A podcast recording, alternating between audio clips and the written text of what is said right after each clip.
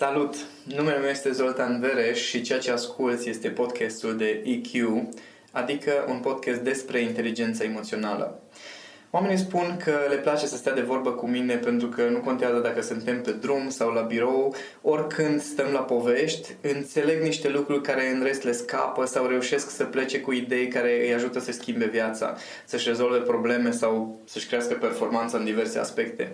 Una din colegii mele i-a venit ideea să înregistreze aceste discuții ca să le poată reasculta și am zis, atunci dacă tot înregistrezi, de ce să nu le dăm și altora? Dacă pe tine te ajută să reasculți aceste înregistrări, hai să avem niște discuții pe care să le poți da și la oameni să poate să ajungă și la alții. Așa că ceea ce asculți și această serie de podcasturi pe care urmează să le urmărești sunt exact despre asta. Discuții despre inteligența emoțională aplicată în viață, la nivel sufletesc, în relație de cuplu, în profesie, pe diverse subiecte, discuții foarte naturale, simple între mine și colega mea Madalina, de care sper din tot sufletul meu să te bucur la fel de mult cum fac și alți oameni. Noi suntem pregătiți. Începem? Bună, Zoltan! Bună, Madalina! Mă bucur tare mult să ne revedem pentru a, a discuta despre a doua parte din podcastul despre bărbat și business. Și eu mă bucur să mă vedem ce în alte întrebări s-au mai năzărit.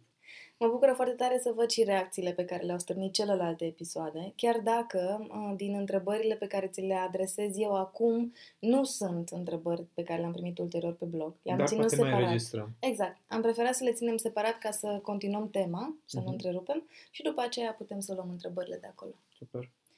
Uite, m-am gândit ca astăzi să vorbim per total. Așa. Dar în detaliu Așa. Despre ce impact are în felul în care conduce un business un bărbat, felul lui de a fi bărbat. Mai precis cum ceea ce este el dincolo de ușa biroului impactează sau nu firma și rezultatele pe care le are. Teoretic și practic, uh-huh. un om n-ar trebui să fie în mai multe feluri, respectiv ar trebui să fie la fel în mai multe feluri, în toate felurile destul de clar, nu? Da, eu zic că am răspuns la întrebare, pentru că ai zis de mai multe ori mai multe feluri și da. adică, uh, personalitatea noastră uh-huh. uh, se schimbă între anumiți parametri, în mhm. anumite uh-huh. contexte. Ok. Da? Ceea ce e normal. Felul, da, felul nostru de a ne comporta și de a ne simți uh-huh. fluctuează și variază între anumiți parametri. Okay. În diverse situații. Ok. Dar overall, ar trebui să fie aceiași parametri oarecum. Adică dacă eu ca bărbat sunt uh, compasiv și iubitor și înțelegător și generos în relație, e absurd ca la lucru să fiu un tiran și un dominator și un agresiv. Ceva e absurd? Ah, ok. Deci sănătos nu e? Nu e sănătos. Okay. Înseamnă că omul ăla are un fel de schizofrenie. Uh-huh. Glumesc, e exagerat un picuț. Dar uh, felul meu de a fi, tu mă cunoști suficient de bine și de ceva vreme, știi că felul meu de a fi uh, atunci când ieșim la masă cu toată gașca sau cu prietenii, respectiv cum sunt la birou, cum sunt pe scenă și între conferințe, când vorbesc cu oamenii, e exact, exact la fel, sau mă rog, în, cu mici schimbări, uh-huh. dar e la fel. Și un bărbat care, de exemplu, uh, vrea într-adevăr să reușească să rămână autentic, n-ar trebui să încerce să fie altfel în business față de cum este în viața personală. Evident, am zis anumiți parametri, da? deci există o anumită fluctuație. Normal că uh, dacă în uh, relația de cuplu este foarte jucău și uh, glumește tot timpul și este foarte uh, bine dispus, asta nu înseamnă că la lucru el tot timpul trebuie să fie așa. Okay. Dar la fel și în relația de cuplu ar trebui să existe momente de seriozitate și de responsabilitate, de asumare, de uh, planificare sau de orice altceva care există și în business. Uh-huh. Adică un, pentru un bărbat, business-ul ar trebui să fie un antrenament, la fel și relația de cuplu, pentru a dezvolta propria lui masculinitate. Spuneam despre indicatorii aceia de performanță, de ce înseamnă să fii om sau să fii bărbat. Uh-huh. Ei, pentru mine, orice context este o posibilitate de a mă dezvolta legat de acei indicatori de performanță. Uh-huh. De exemplu, dacă știu că um, am anumiți indicatori de performanță care sunt legate, legați de situațiile conflictuale și în relația de cuplu, dar și în business, o să fie contextul să urmăresc acei indicatori de performanță și să lucrez cumva la atitudinile mele și comportamentele mele să îmbunătățesc acel ceva. Uh-huh. Nu o să fie ceva de genul gata, a acum la business, în business, lucrez la uh, câtă apă beau în timpul businessului. Și acasă nu mai sunt atent la chestia asta. Uh-huh. Adică dacă tot te antrenezi și anumite obiceiuri, nu este cazul să separi cele două, ci mai degrabă să le unifici, pentru că asta îți va ușura și ție munca de a lucra cu tine. Am răspuns la întrebare. Mie da. Așa. Nu știu dacă bărbaților care ne ascultă. Așa. Apoi, pentru că în mediul... Pentru asta te am să mă ajut să traduc. Bine.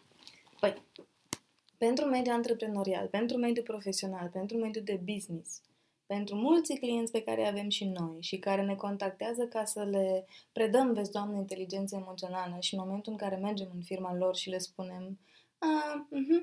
De fapt, știți, voi între voi nu vă placeți ca oameni și nu vă, nu vă înțelegeți. Da, nu vă înțelegeți ca oameni. Degeaba vorbim despre KPI, despre obiective, când de aici, de la nivelul de Când om, voi nu suportați tonul care vorbește cealaltă persoană. Exact. Și atunci ne lovim de exact aceeași chestie um, și același clișeu în care lumea ne spune că emoțiile n-au nicio treabă cu business-ul, că în n-au mediul de afaceri, acolo. exact, n-au ce căuta emoțiile. Și probabil mulți dintre bărbații care ne ascultă ar crede același lucru. Cum răspunzi pentru a mia oară acestei... Da, de data asta o să răspund cu uh, o explicație foarte faină a lui Bruce Lipton, okay. uh, geneticianul Bruce Lipton. Uh, ascultam uh, niște videouri în franceză ca să, apropo de indicator de performanță, învăț franceză în continuare. Și am găsit un material foarte fain în care el explica diferența între partea rațională, conștientă și partea emoțională. Uh-huh. Și spune așa, partea noastră rațională și conștientă este cea care este capabilă să creeze idealuri și vise și fantezii și planuri. Da? Asta e partea, da. să zicem așa, creativă prin care noi creăm. Partea emoțională este partea executivă care repetă proceduri. Ok. Partea respectivă executivă este cea care ia deciziile. Ok. Deci tu nu iei deciziile cu partea creativă cu care îți imaginezi și planifici lucruri. Alea sunt deciziile macro, să zic așa. Uh-huh. Dar deciziile micro, de genul ai chef, n-ai chef, îți vine, nu-ți vine, te super pe ce nu te super, te frustrează, nu te frustrează, ți teamă, nu ți teamă, astea sunt decizii luate de partea emoțională care se bazează pe niște sisteme, proceduri, o mașinărie care repetă niște algoritmi. Algoritmi care au fost instalați în ultima perioadă a vieții, adică în tot restul vieții tale până în acest moment. Uh-huh. Ceea ce înseamnă că dacă tu într-adevăr vrei să-ți restructurezi business-ul sau vrei să iei altfel de decizii micro, va trebui ca pe baza acelor decizii macro pe care le-ai luat rațional și logic și cognitiv, să reprogramezi, să reușești să convingi partea asta executivă să ia decizii în concordanță. Iar asta nu funcționează prin explicație. Și el spunea că există două variante prin care uh, se reprogramează această parte executivă.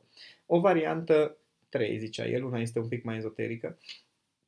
Cele trei variante sunt așa. Una, prin hipnoză, hipnoza, hipnoza în sensul de ce trăim în copilărie, când partea rațională nu există și doar se, implement, se impregnează, se instalează programe. Burețel. Burețel. Deci asta e una din metode și asta este cea mai rapidă și mai eficientă care se întâmplă în copilărie.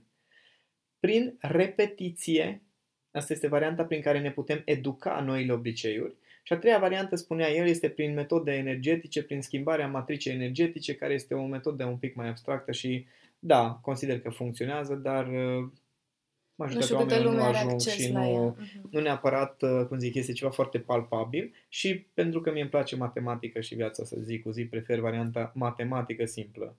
Repetiție. Antrenament. Și atunci tu te aștepți ca ai fost la un curs, uh-huh. ai cumpărat un curs, nimeni nu ai fost la el, ai cumpărat un curs, te-ai uitat la primele două videouri, ai zis, aha, deci de aia, și să schimbe partea executivă. Nu. Partea executivă o să respecte exact aceleași proceduri și aceleași algoritmi, pentru că aia se schimbă doar prin repetiție. Prin Deja repetiție s-a format, așa cum e acum. Prin repetiție prin s-a repetiție format. o vei schimba, o da. vei reprograma. Reprograma, exact. Și atunci nu funcționează varianta asta în business, lăsăm afară emoțiile, nu aici luăm, luăm conștient și rațional deciziile. Serios, nu. Deja, deja asta e o atitudine de copil prost, sincer, deja am ajuns la faza asta, în care zic oamenilor, serios, adică tu îmi zici mie că tu n-ai chef să faci niște lucruri sau că ți groază că se va întâmpla ceva și după aia în, același, în următoarea frază îmi zici aici se iau deciziile rațional. Ce mi se pare foarte interesant și asta e un exemplu pe care l-am dat unui alt domn care era foarte înverșunat într-o discuție cu mine legat de asta, în care l-am întrebat dacă are copii, mi-a zis că da și i-am spus așa. Într-o dimineață o să duci copilul la școală.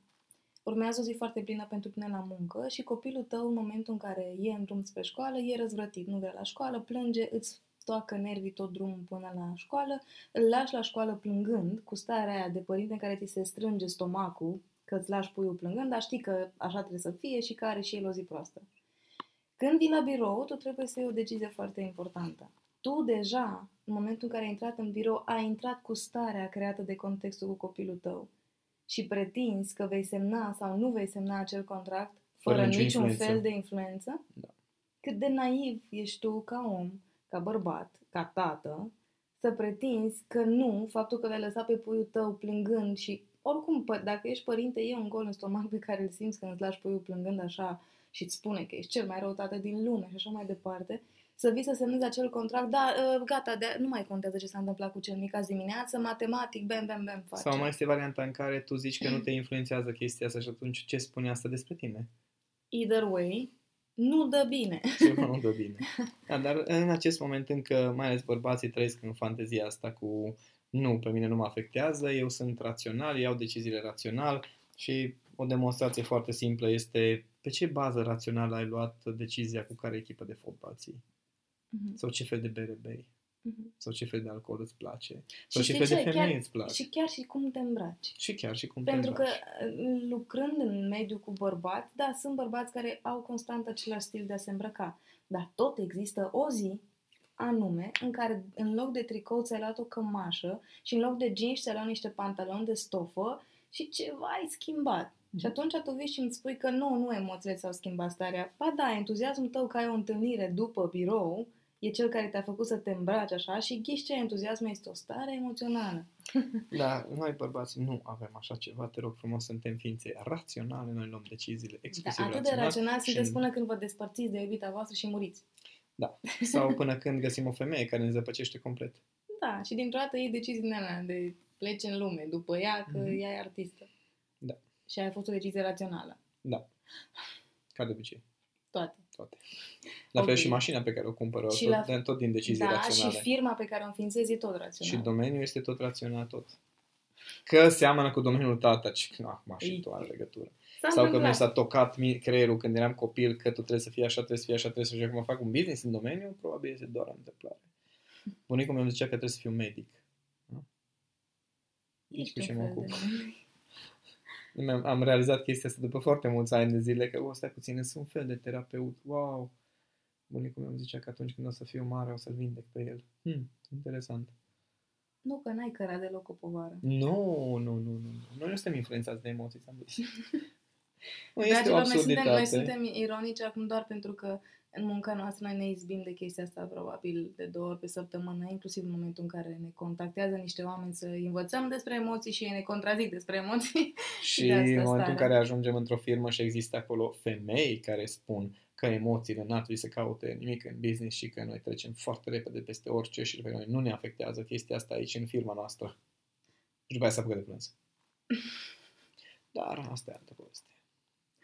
Da, emoțiile și businessul nu pot fi separate și dacă vrei să fii un bărbat centrat și dacă vrei să fii un antreprenor centrat, va trebui să înveți, să înțelegi și să descoperi cum anume poți să folosești emoțiile în folosul tău.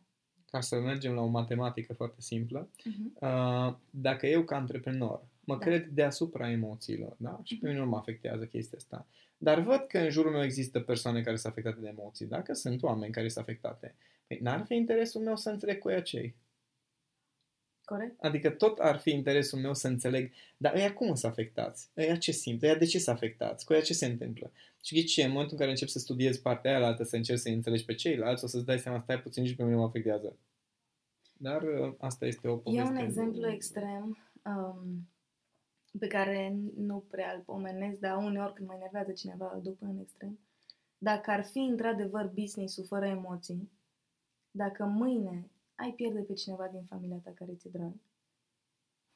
Dacă n-ar fi emoțiile și n-ar conta deloc, n-ar influența mediul de business, tu ar trebui să vii la birou. Exact așa cum exact era și așa cum era și Corect. înainte. fără, fără să aștepți niciun fel de empatie din partea colegilor, a șefilor, fără să-ți folosești acele zile libere pe care ți le oferă statul. Nu, stai puțin, să fără să suferi, stai puțin. Exact. Adică tu acasă poți să suferi, dar la birou ar trebui să nu te afecteze deloc dacă este vorba exact. despre business-ul fără emoții. Și ghici ce?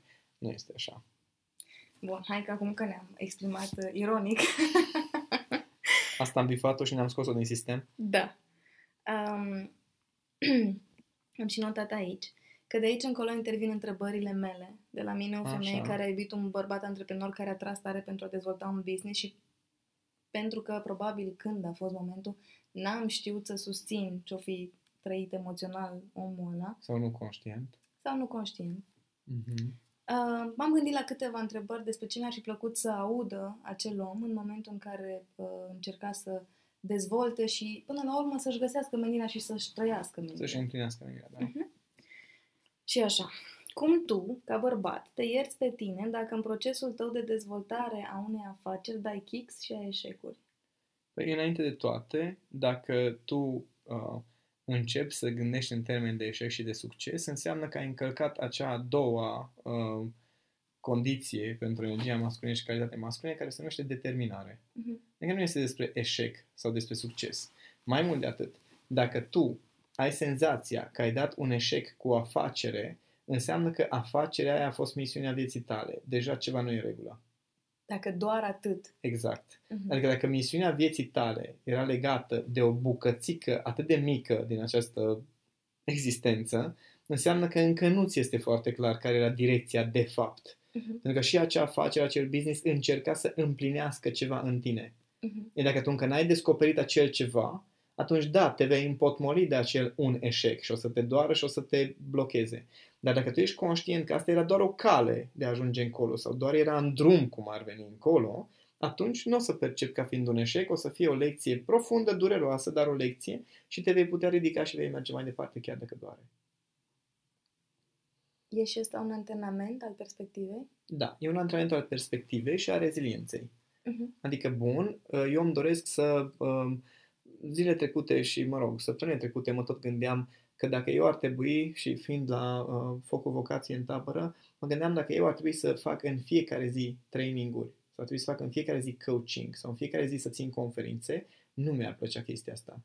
Dar să educ în fiecare zi, asta da.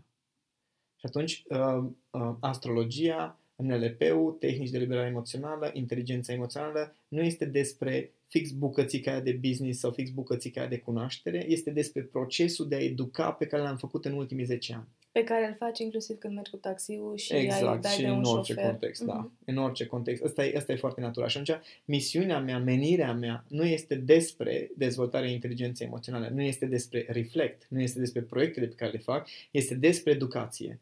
Și atunci, dacă mie nu mi iese un proiect sau nu mi-aduce bani sau clachează sau e blamat, ok, ăla e o bucățică din cine sunt, nu este despre toată chestia asta. Inclusiv faptul că nevoia mea de a educa și pasiunea mea de a educa nu se strică din faptul că nu vor să fie educați 90% din oameni, ci faptul că ăia 10% care chiar își doresc și vor să fie educați, acolo mă duc. Și despre asta e vorba cu kicks și cu eșecurile. Că dacă tu resimți ca fiind un eșec care te blochează, înseamnă că niciodată n-ai văzut drumul mai departe. Și atunci treaba ta e să-l cauți. Pentru un om care nu știe care e menirea lui în viață, menirea Menirea lui în viață să-și găsească să găsească, da. Jobul unui șomer de 8 ori, jobul de 8 ori unui șomer este să-și caute el de lucru. Ar trebui. Da. Următoarea întrebare are legătură cu relația dintre uh, bărbat și femeie, pentru că m-am întrebat uh, pe lângă faptul că ai probleme în business ca antreprenor sau că ai un eșec, uh-huh. un bărbat poartă și vina și durerea faptului că femeia de lângă el nu e împlinită. Chiar dacă Așa. mulți dintre ei nici măcar nu știu, dar o Așa, poartă. Da. Atunci, întrebarea, o resimt. Da. Și atunci întrebarea e cum ca bărbat îi explici femeii de lângă tine ce e cu zilele când ești închis în minte și nu te scoate nimeni de acolo și nu-i oferi atenție ei și ai nevoie să fii tu. Întrebarea este cum tu ca bărbat înțelegi ce se întâmplă în zilele alea în tine pentru că femeia ta înțelege. Problema este uh. că bărbat... Femeia, când îl sâcâie pe bărbat în zilele alea ce ai, ce cu tine, de ce nu mă bagi în seama, nu este despre ea, este despre el. Okay. Alea sunt momente în care femeia îl sâcâie pentru că el habar n-are ce se petrece cu adevărat în el. El doar se închide, doar se retrage, doar face pe victima, se șlinge rănile și se consumă degeaba. Dar el nu știe ce e cu el cu adevărat. Okay? Și atunci vine femeia care începe să zică tu, dar ce pana mea ai cu tine? Adică revin, sau mă rog, orice atitudine ar avea ea, este despre, măi omule, dacă tu știai ce cu tine, acum erai aici în fața mea și îmi spuneai ce cu tine. Dar habar n-ai. Și bărbații intră în defensivă tocmai pentru că habar n-au cei cu ei, dar au senzația sau ar trebui să știe și atunci reacționează în felul acesta. Dar îți zic că un bărbat în momentul în care intră în zona aceea, e, e uh, blocat pentru că el nu știe cu adevărat care este într-adevăr următorul pas, care este perspectiva pe termen lung și se blochează în sentimentul ăsta de eșec și de victimă. Și atunci vine femeia, se cheamă cei cu tine. Adică întrebarea cei cu tine nu este despre zim și mie care e problema ta, este despre tu știi ce e cu tine de, de fapt? Știi ce se petrece în tine de fapt? Știi care e căutarea ta în acest moment? Numai că nu așa se traduce. E mai greu de tradus ce zice femeia. Dar dacă tu ca bărbat îți dai seama că femeia respectivă nu te sâcăie pentru că are nevoie de atenție și nu știe ce să facă cu viața ei, ci pentru că tu realmente ești pe lângă viața ta în momentul ăla, ești pe lângă misiunea Dar orice ta. femeie Bă, depinde și ce bărbat ești, că femeia pe care ai găsit-o, știi? Nu, ce încercam să subliniez este că și noi, ca femei, avem niște feluri prin care atragem atenția. Că dacă... Corect, evident că, cum zic, da, oricum am fi, energia feminină este receptivă. Dacă o femeie, la nivel sufletesc, profund, este împlinită de un bărbat și el este bărbat cu cât de cât conștient, asumat, cu acea determinare, cu acea responsabilitate, femeia nu o să-l săcâie degeaba. Aici e toată șmecheria. Uh-huh. Că o femeie care este împlinită nu face crize. O femeie care este împlinită nu face scandal, o femeie care este împlinită nu cicălește. Uh-huh. Acum, dacă tu, găsești, tu ca bărbat găsești o femeie care orice face nu este împlinită și nu este mulțumită și nu este uh, satisfăcută, atunci nu înțeleg tu ce cauți în ecuație. Mhm. Ce spune despre tine faptul că găsești o femeie care non-stop este nemulțumită? Dar acum vorbim totuși de context relațional în care cât de cât e armonie și era vorba despre că mai sunt zile din alea. Uh-huh. Nu că așa e tot timpul. Așa. Cum, ca bărbat asumat, reușești să te oprești din goana zilnică și să te întorci acasă la cea care ți-e parteneră? Păi aici e o discuție mai lungă. Păi hai să nu fie foarte lungă. Bine. Uh, era o fază drăguță în care uh, eu după ce mă întorceam din turneu mai aveam o grămadă de coaching-uri și um, mai în weekend mai puneam coaching-uri și mai puneam înregistrări și tot fel de lucruri. Și la un moment dat îi explicam lui Cami că, uite, no, știu că sunt picuț ocupat, dar asta e o perioadă în care mi-am asumat că mut atenția mai mult așa la job și ea m-a întrebat așa foarte subtil uh, și mă dai pe mine la o parte? Mă sacrifici pe mine? foarte lucid a întrebat, nu dintr-o stare de reproș sau nu, nu dintr-o stare de da. frustrare, ci pur și simplu să-mi atragă, să-mi atragă atenția că vezi că sacrifici niște lucruri pentru chestia asta. E ceva Știi? pentru exact. ceva. E ceva pentru ceva. Și atunci ea mi-a tras atenția foarte lucid. Eu foarte mult o admir pentru luciditatea ei. Puține femei sunt în stare să facă chestia. Majoritatea fac scandal pentru așa ceva. O, da. da? Dar Cami care înțelege oarecum esența masculină pe care eu am învățat-o de la ea, de altfel, înțelege ce înseamnă această responsabilitate și asumarea pe care o am față de job și față de oamenii cu care lucrez până la urmă. Și ea doar mi-a tras atenția. Vezi că sacrifici niște lucruri. Și a, a ajuns să-mi dau seama, ok, stai puțin. E ceva pentru ceva. Ce este important? Care sunt cele mai importante lucruri? Cum pot să fac să le echilibrez? Pentru că începeam să renunț la ceea ce era important pentru mine. Asta era, de fapt, la asta a tras atenția. Faptul că eu sacrific ceva înseamnă că renunț la ceva ce mi este important. Și atunci, după aia, imediat am și urmărit să reglez uh, tot procesul. Practic, ce încerci să spui este că chiar și în uh, vâltoarea zilelor, oricum or fi ele, un bărbat asumat are nevoie să știe, să se oprească fie conștient. și să cântărească. Și să da. Și să știe că e ceva pentru ceva. Cred că asta e, de fapt, prima asumare pe care trebuie să ți-o asumi. Da. că e ceva pentru ceva și că tu va trebui să alegi ce anume pentru ce. Și că nu ești o victimă. Mm-hmm. Dar tu nu înțelegi că pentru noi doi fac chestia asta și tu ar trebui să mă susții. Nu. Nu, pentru noi pentru doi tine. poți să te angajezi în mod. Să... Exact. Și ai un salariu și să stăm împreună liniștiți după exact. mesele și weekendurile. Faptul că îți construiești afacerea și să dezvolți visul e pentru tine, nu e pentru da. mine. Good! Îmi place. Mm-hmm. Cum, în ziua în care îți dai seama că ideea ta de afacere la care lucra foarte mult timp nu va merge, mergi și spui femeii pe care iubești când a ieșit.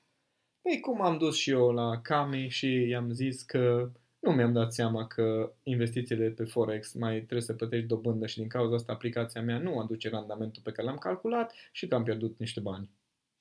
Adică, domnule, Asta e, frate. Nu e ca și cum trebuia să-mi iasă din prima. Dar dacă mergi cu o stare de vinovăție sau din asta de victimă sau ceva, um, stare din asta de slăbiciune, atunci ori, ori o să pierzi respectul femeii, ori o să ajungi în, uh, cum zic, să trezești instinctul ei matern și să înceapă să te cocoloșească și așa o să pierzi și mai tare respectul de sine. Uh-huh.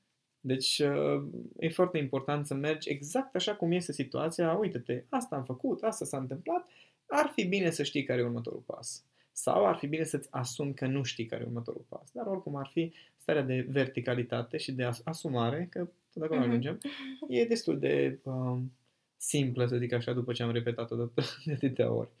Asta s-a întâmplat, asta e situația.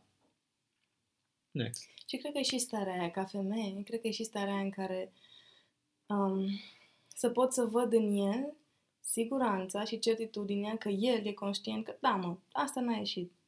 Da, merge mai departe. Mm-hmm. It's ok. Asta zicem, ar fi bine să aibă și un plan, adică ce se întâmplă mai departe. Și chiar dacă nu-l ai joi la 10 seara când vii acasă să-mi spui, să te văd ca a doua zi, a treia zi. Sau să te văd că ai măcar o căutare, o intenție, ceva claritate. Că de foarte multe ori am fost în situația cu Cami, dacă stau să mă gândesc ce am trăit noi în cei 11 ani, da, am fost și în perioada în care o plimbam cu mașinile de 23.000 de euro și eram cel mai șmecher din cartier. Uh, și erau și serii în care aveam o porție de cartofi prăjiți, pe care ea insista să împărțim porția, că eu mănânc mai repede și nu știam ce mâncăm următoarea zi. Am trecut prin foarte multe situații și știu în acest moment că în orice context ar rămâne alături de mine, adică pot să pierd tot ce am construit și ar rămâne alături de mine pentru că are încredere în mine că știu ce fac și că oricum există un următor pas. Atâta tot. Adică în momentul în care tu ca bărbat ai dat dovadă de această asumare, de responsabilitate, de eforturile necesare și de stabilitatea, că da, domne, orice se întâmplă, nu plec de lângă tine, asta e foarte important. Pentru că dacă bărbatul ăla de câte ori are un eșec se închide, se retrage și o abandonează și de câte ori nu-i merge ceva bine, o respinge și stă singur, atunci femeia nu o să aibă deloc certitudinea. Poți să mergi cu ce vrei tu către ea, că nu o să mai aibă încredere în tine după vreme. Amin. Și aici e un punct foarte de neînțeles pentru mulți bărbați. Pe cum adică? Adică eu sunt lângă ea. Deci a fost foarte interesant o discuție cu un băiat care mi-a zis, zice, uh, i-am zis de 20.000 de ori că îmi place foarte mult cum arată. Și o singură dată, vrând, vrând să o motivez să meargă la stare, i-am spus că are fundul plat. Și a zis, alea 20.000 de ori nu au contat. Și am zis, da, pentru că ea oricum nu avea încredere în ea și realitatea ei era despre fundul ei plat. Ai ajuns să zici o singură dată și restul a devenit minciună. Yep. Aici, aici e șmecheria. Ok, dacă ai zis ceva, apoi așa să fie, frate. Dacă tu o iei la fugă de fiecare dată, tu te închizi, tu intri în orgolii, intri în slăbiciuni, intri în conflict cu ea, de fiecare dată când ai o problemă, atunci nu are cum să aibă încredere în tine femeia respectivă și atunci da, o să te taxeze de fiecare dată.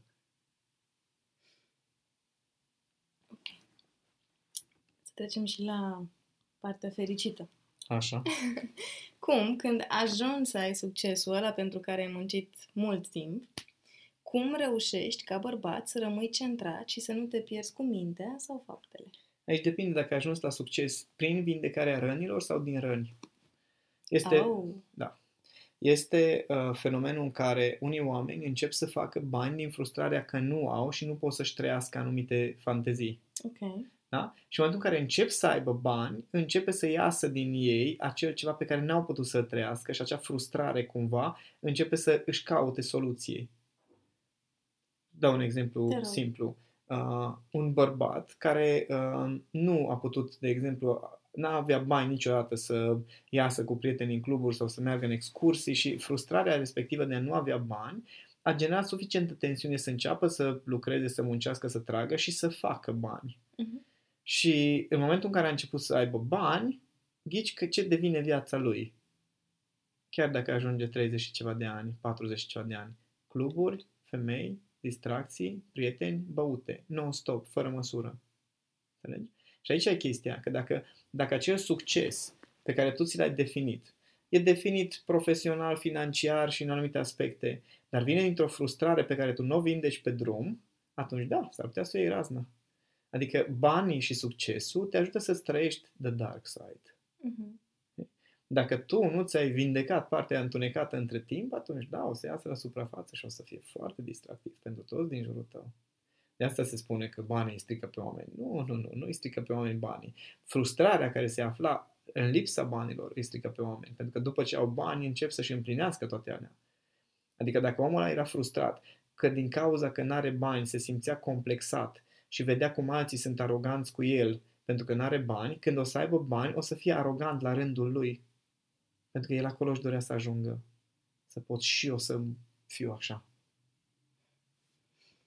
Mie, mi-e milă de el.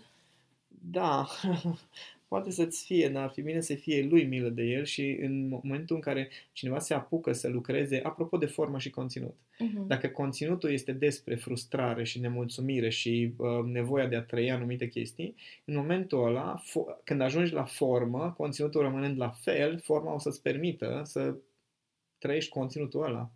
Dacă nu s-a schimbat, nu s-a transformat pe parcurs și niciun, da, și niciun succes, niciun drum pe, succes, pe calea succesului nu-ți asigură transformarea reală, profundă. Îți asigură transformarea pentru o formă mai bună. Formă.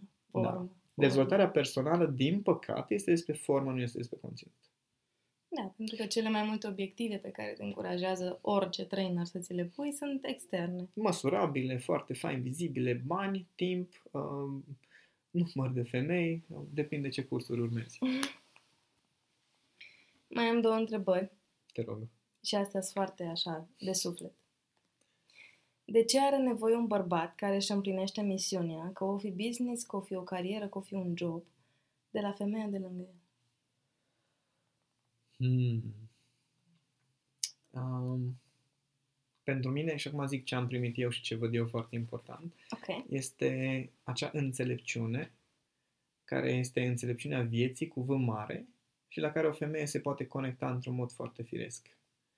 Adică femeia fiind în contact cu propria lume emoțională, are acces la un volum mult mai mare de informații despre lume decât cât are un bărbat. Și atunci eu, eu întotdeauna îi spun lui Cami că ea este păzitoarea sufletului meu. Adică în ochii ei știu foarte clar dacă eu îmi respect valorile sau nu. S-ar putea ca eu să deviez eu cu mine, da? Pentru că poate nu sunt atât de... Um, n-am percepțiile atât de bine dezvoltate legat de mine, așa cum am poate față de alții. Uh-huh. Și să mă duc, mă bag într-o acțiune, niște planuri, strategii, încep să acționez și după aia să mă trezesc pe drum că am deviat de la propriile mele valori. Ei, în momentul în care mă uit la ea, știu exact dacă am respect valorile sau nu, pentru că are această conexiune foarte profundă pe care o au femeile cu legile acestui univers. Și în momentul în care un bărbat, asta am zis-o de mai multe ori, um, începe să înțeleagă cum funcționează o femeie, nu, nu ce e în mintea ei, atenție, ci cum funcționează la un nivel foarte profund, începe să intuiască legile Universului. Hmm. Și ca femeie, Așa. cum poți să te educi să fii acea femeie lângă bărbatul tău care e într-o călătorie să-și împlinească, nu știu, misiunea lui, business, job.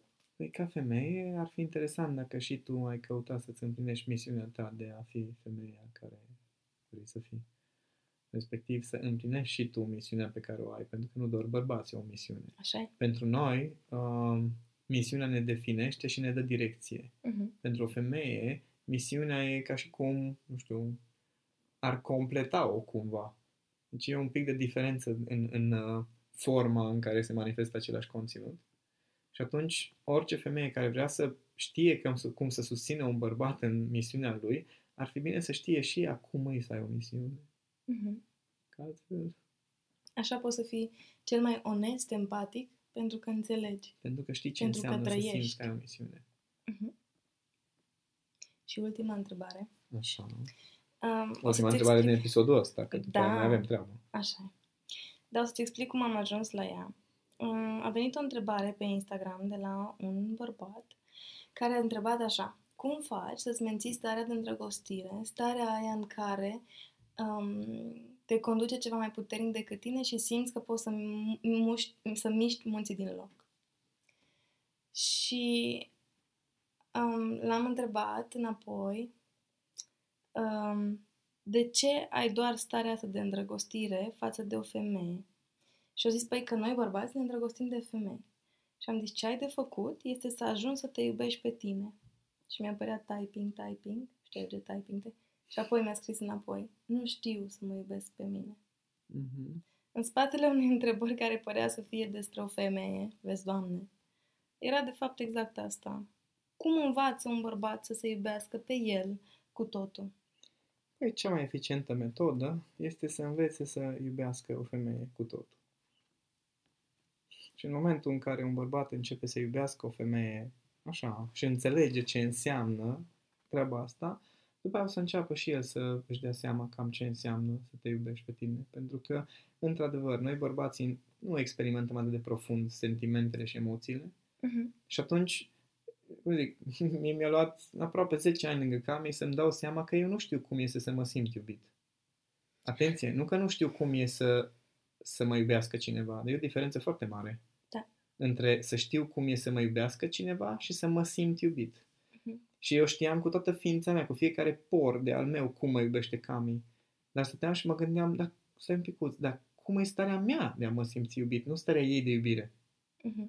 Și mi-a luat un picuț până când am început să descălcesc diferențele între cele două și paradoxal în momentul acela chiar și atitudinea ei s-a schimbat foarte mult și a te iubi pe tine este un lucru destul de dificil pentru că cei mai uh, îndârjiți critici ai noștri suntem noi. Învățăm încă de mic copil că nu e suficient de bun, să fim respinși, să fim judecați, să fim criticați.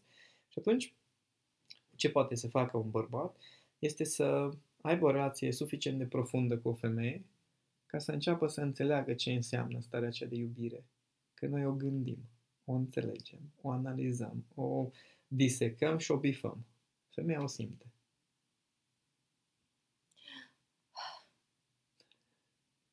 Nu mai zic nimic ca să nu stric.